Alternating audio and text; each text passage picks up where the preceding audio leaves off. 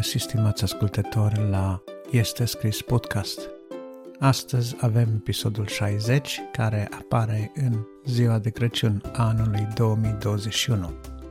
E bine, m-am gândit dacă tot uh, am decis să public un episod în ziua de Crăciun care de data aceasta cade într-o zi de sâmbătă, m-am gândit să vă vorbesc despre această sărbătoare în cuvinte proprii poate într-un fel nu neapărat foarte uh, structurat, foarte organizat pe puncte sau într-un uh, mod foarte uh, sistematizat, însă un mesaj din inimă, un mesaj din adâncul sufletului, pentru că, de ce să nu spunem, Dumnezeu a rupt din sufletul lui, dacă putem spune așa, atunci când l-a trimis în lume pe Fiul Său Iisus Hristos.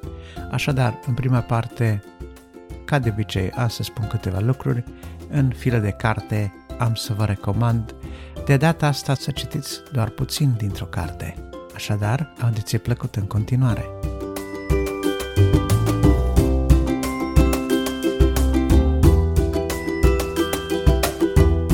Când ne gândim la Crăciun, ne gândim la un timp al uh, liniștirii, la un timp al relaxării, ne gândim la un timp cu familia, ne gândim la un sezon al cadourilor, ne gândim la o reducere a turației motoarelor vieții, dacă putem spune așa. Când ne gândim la Crăciun, ne gândim la sărbătoare, ne gândim la revederea prietenilor, a celor cu care peste an nu suntem în contact atât de apropiat și așa mai departe.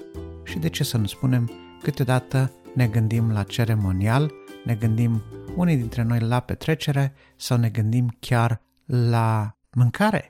De ce să nu spunem? Pentru că în cultura românească cel puțin Crăciunul, Paștele sunt două sărbători care sunt inevitabil legate de excesul de mâncare. Excesul de mâncare. Trebuie să spunem lucrurilor pe nume și am uh, îndemnul să spun lucrul acesta. Nașterea lui Isus. Cum a fost nașterea lui Isus? Evanghelia ne relatează pe larg cum a fost nașterea lui Isus. A fost uh, un eveniment anunțat cu mii de ani înainte. A fost un eveniment anunțat cu sute de ani înainte. A fost un eveniment anunțat prin îngeri chiar în zilele când avea să se întâmple. A fost un eveniment care a fost prestabilit de Dumnezeu din veșnicie când ne gândim că dragostea lui Dumnezeu pentru noi se cufundă până în zilele veșniciei, nu putem decât să cădem în adorație pentru un Dumnezeu care, în dragostea Lui, care, în previziunea Lui, a rezolvat problema păcatelor noastre, a rezolvat problema celor mai mari dușmănii pe care noi le avem în viață, problema dușmanului celui vechi, a diavolului, Dumnezeu a rezolvat toate acestea prin trimiterea Fiului Său în lume. Iată, în sulul cărții este scris despre mine, trimite-mă. Trimite-mă, Dumnezeule, vin să fac voia ta. V-aș îndemna să citiți Isaia 53, v-aș îndemna să citiți multe alte locuri din Scriptură, veți auzi multe alte locuri din Scriptură citite de-a lungul serviciilor divine sau a slujbelor la care veți lua parte în aceste zile, însă dacă pot spune un lucru care trebuie să fie clar în inima noastră, este acesta. Mai important decât nașterea în sine a Mântuitorului Isus sau celebrarea nașterii Lui, este celebrarea a ceea ce a făcut El pentru noi. Mai important decât celebrarea Crăciunului este celebrarea a ceea ce Isus însuși ne-a cerut să celebrăm în mod regulat. Dacă ne vom uita în Evanghelii, vom găsi că într-o singură instanță Domnul Iisus a zis să faceți lucrul acesta ori de câte ori în amintirea mea. Și știm cu toții că lucrul acesta face parte din uh, ritualul oricărei biserici creștine aproape. Este vorba de comuniune, de împărtășanie, este vorba de cina Domnului, cum vreți să o numiți. Acesta este lucrul pe care Isus l-a cerut să fie comemorat, celebrat, resărbătorit din nou și din nou și din nou și nu doar o dată pe an ca Crăciunul, nu doar o dată pe an ca Paște, ci să ne amintim în fiecare duminică, să ne amintim dacă se poate la fiecare frântură de pâine care o facem, la fiecare sorbitură care o înghițim, să ne aducem aminte că într-o zi, undeva, cândva, un trup sfânt s-a frânt pentru noi, un sânge sfânt s-a vărsat pentru noi, pentru iertarea păcatelor, pentru ca să ne readucă pe noi în starea aceea la care Dumnezeu dorește să fim. În starea aceea de creație desăvârșită, făcută de un Dumnezeu desăvârșit, la starea aceea a curățirii de pline de păcat. Lucrul acesta nu se putea face decât prin moartea și învierea Mântuitorului Iisus Hristos. Colinda noastră românească foarte larg răspândită spune foarte clar să se nască și să crească, să ne mântuiască. Însă ce evită să spună această colindă, dacă vreți, este că mântuirea pe care a adus-o Isus a adus-o prin jertfă proprie. A adus-o punându-se pe sine însuși, dându-se pe sine însuși la moarte, ca noi, prin moartea și învirea sa, să avem parte de moștenirea Sfinților în splendoare. Aș vrea să facem un lucru totuși zilele acestea. Aș vrea să ne gândim în mod serios la ce înseamnă nașterea și viața lui Isus pe pământ pentru noi. Să ne gândim cu adevărat are impact această naștere, această viață asupra vieții noastre. Adică este Isus motivația noastră principală, este Isus modelul nostru suprem, este Isus modelul nostru în viață. Oare idolii noștri nu sunt uh, artiști sau oameni de succes sau milionari sau uh, oameni de artă sau sportivi? Nu ne facem prea ușor idol dintre oameni, uitând că singurul model veritabil după viața căruia merită trăită viața este Isus, Domnul nostru. Domnul Isus a fost un model de umilință, un model de smerenie și lucrul acesta s-a văzut din ziua când s-a născut în Ieslea Betlemului până în ziua când a acceptat să moară ca un tâlhar pe cruce. Viața lui a fost o viață permanentă de smerenie, dar a fost o viață remarcabilă pentru că a fost în stare să se apropie de fiecare din cei risipiți. Deplângea Isus la un moment dat starea Ierusalimului, zicea, sunt ca niște oi risipite, fără păstor. Și el venise tocmai ca să fie păstorul lor, păstorul oilor rătăcite.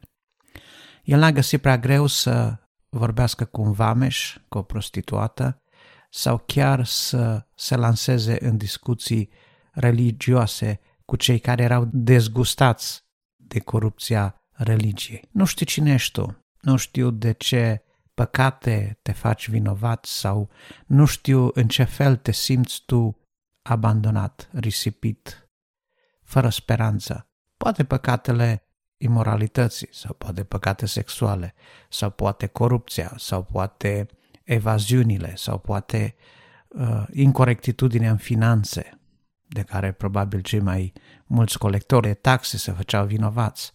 Poate dezgustul tău pentru viața religioasă, pentru slujitorii bisericii, pentru ceea ce se întâmplă în biserică și n-ar trebui să se întâmple. Poate că ești în oricare din aceste categorii. Isus, astăzi, în ziua de Crăciun, este gata să se aplece către tine, să vorbească cu tine, să-ți transmită un mesaj și să spună că și tu poți fi o oaie în turma lui, că și tu poți deveni unul dintre cei care pot fi păstoriți de marele păstor al oilor, de Isus Hristos Domnul. Poți să-L faci pe Isus Domn în viața ta, renunțând la tine însuți, așa cum Domnul Isus, făcând voia lui Dumnezeu, a renunțat la propria sa viață și a spus lucrul acesta foarte clar în clipa când a zis, eu nu vorbesc nimic de la mine, ci vorbesc tot ce am auzit pe tatăl meu vorbind. Lucrurile care le fac eu nu le fac de la mine însumi, ci le fac după cum am văzut la tatăl meu.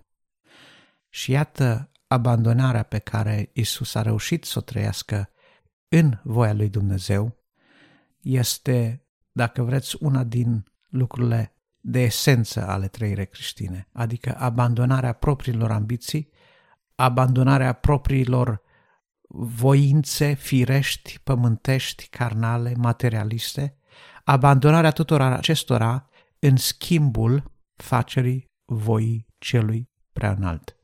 Luați jugul meu, căci jugul meu este ușor și sarcina mea nu este grea. Jugul Domnului Isus este jugul în care El însuși trage împreună cu noi. Este jugul apropierii, este jugul intimității, este jugul neabandonării. Așa cum uh, două animale care trag împreună în jug sunt aproape și își împart sarcina și sunt nedespărțite cât e ziua de lungă, în așa fel toate greutățile vieții care ar apărea într-o viață umană, într-o viață de credință, sunt greutăți pe care Isus le împarte cu tine, le împarte cu mine, cu fiecare cu care stă în jug. Dar pentru a intra în jugul lui Isus, trebuie să ne punem jugul noi de bunăvoie.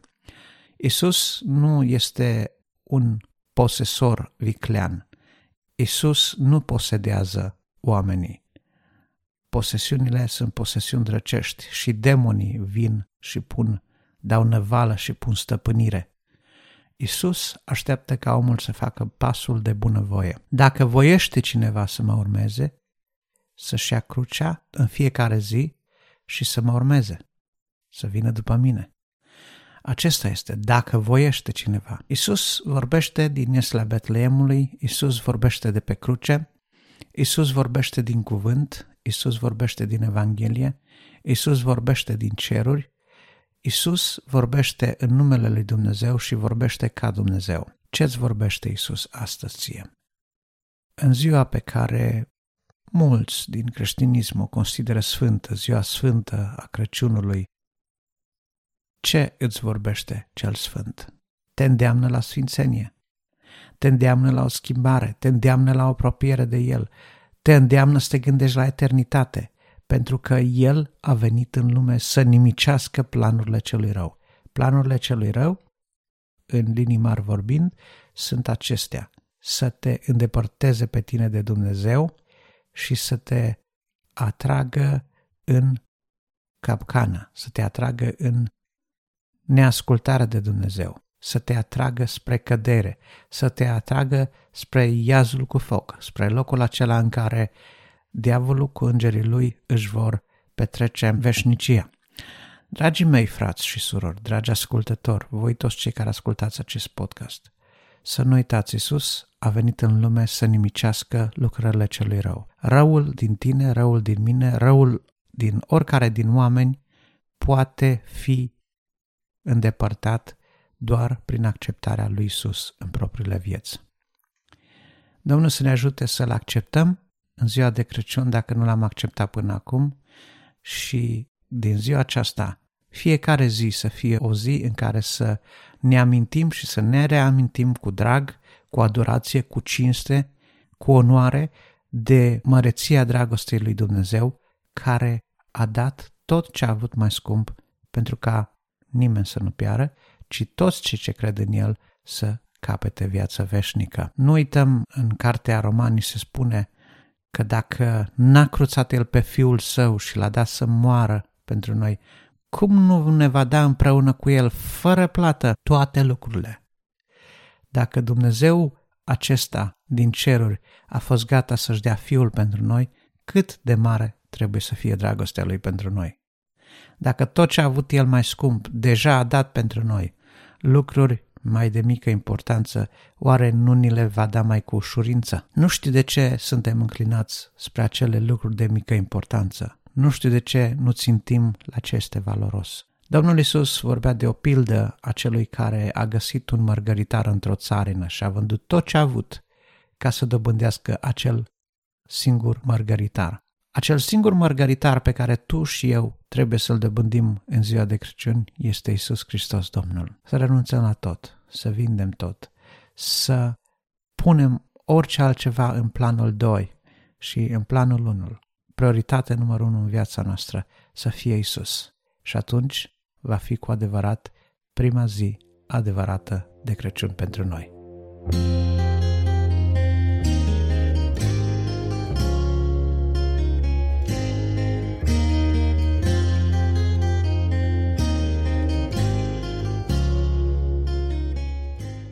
Foaia de carte.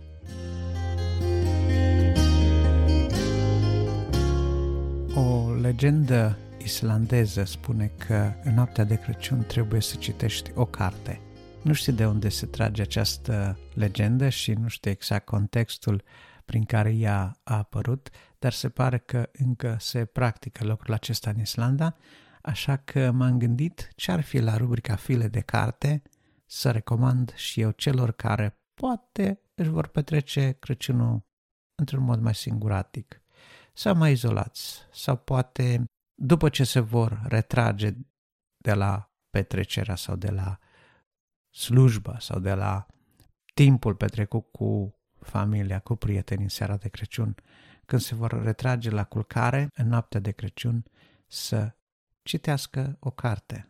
Ei bine, o carte poate e prea mult pentru cei mai mulți dintre dumneavoastră, dar o parte dintre o carte sau câteva capitole dintr-o carte mi se pare absolut rezonabil. Așa că to-do list pentru Crăciun, să citim o parte dintr-o carte. Mărturisesc că de-a lungul timpului când am avut invitați la rubrica File de Carte sau când am avut uh, invitați care să vorbească din Cuvântul lui Dumnezeu, când a fost uh, vorba de recomandarea unei cărți, majoritatea dintre ei sărau aproape în sus zicând Biblia, Biblia, Biblia. Și am zis, ok, Biblia fără îndoială este Cuvântul lui Dumnezeu și trebuie să fie în uh, preocuparea noastră zilnică a fiecăruia. Însă e vorba de o carte. Dacă Biblia e Cuvântul lui Dumnezeu, aproape că aș spune că iese din uh, obișnuitul cuvânt carte. Este Cartea Sfântă, este Cuvântul lui Dumnezeu, este ceva aparte, este excepția de la regulă. Însă, ceea ce n-am permis altora să facă, îmi voi permite mie însumi și voi permite să se întâmple în dreptul dumneavoastră, adică vă recomand să citiți câteva părți din Biblie. Vă recomand să citiți Evanghelia după Luca în întregime și să citiți Isaia 53. Sunt vreo 20 și ceva de capitole, nu este foarte mult, se poate citi cu ușurință în noaptea de Crăciun. Vă recomand această secțiune din Biblie, din Sfânta Carte, pentru că este cuvântul lui Isus. Este cuvântul lui Isus, veți găsi în Evanghelie cuvinte spuse chiar de Isus, rostite de gura lui Isus. Dacă îl sărbătorim pe Isus și nașterea lui, haideți să vedem ce ne-a învățat el, să vedem ce ne-a spus el. Isaia 53 este profeția despre nașterea lui, despre rostul lui în lume, despre ceea ce va face el pentru omenire, despre motivul venirii lui în lume, să izbăvească lumea de cel rău și să îl împace pe om cu Dumnezeu. Asta trebuie să fie pe to-do listul oricărui om. N-am să vă recomand să mâncați nici pește, nici miel, nici porc, nici slănină. N-am să vă recomand să beți ceva anume, n-am să vă recomand să faceți ceva anume. Am să vă recomand să citiți aceste două secțiuni în noaptea de Crăciun și cu acestea în gând, dacă mai rămâne timp de somn, puteți adormi liniștiți pentru că veți rămâne cu gândul conectați la cer, la ceea ce Dumnezeu a vrut să facă și a făcut pentru noi. Nu știu în ce măsură pentru Dumnezeu a fost uh, o bucurie sau lipsit de durere să renunțe la Fiul Său, însă pe câmpia Betlemului corul de îngeri a văzut în venirea lui Isus în lume, în viața lui predestinată sacrificiului, au văzut un motiv de bucurie, pentru că ei reușeau să vadă dincolo de viața lui Isus, să vadă salvarea acelor mari mulțimi de oameni. Nu știu uh, ce poți vedea tu în citirea Bibliei sau uh, în trăirea zilnică cu Hristos, dar uh, dacă privești la viața ta din perspectiva eternă, din perspectiva lui Dumnezeu, pot să spun că eternitatea sau felul cum îți vei petrece eternitatea are directă legătură cu obiceiul bun de a citi Biblia, are directă legătură cu relația ta zilnică cu Dumnezeu, are directă legătură cu ceea ce citești și cu ceea ce înțelegi din ceea ce citești. Cum citești în Evanghelie și cum o înțelegi? Iată câteva întrebări la care merită să reflectăm în aceste zile de sărbătoare. Așadar, un to-do list pentru ziua de Crăciun nu conține mult, conține un timp de meditație, conține un timp de citire a Scripturii, conține acel moment unic care îl cinstește pe Dumnezeu și care cred că Dumnezeu vrea să îl trăim, să îl simțim în viața noastră în aceste zile de sărbătoare. Fără aceste lucruri, sărbătoarea va trece ca orice alte sărbătoare, despre care Dumnezeu s-ar putea să spună urăsc zilele voastre de sărbătoare în care uniți sărbătoarea cu nelegiuirea.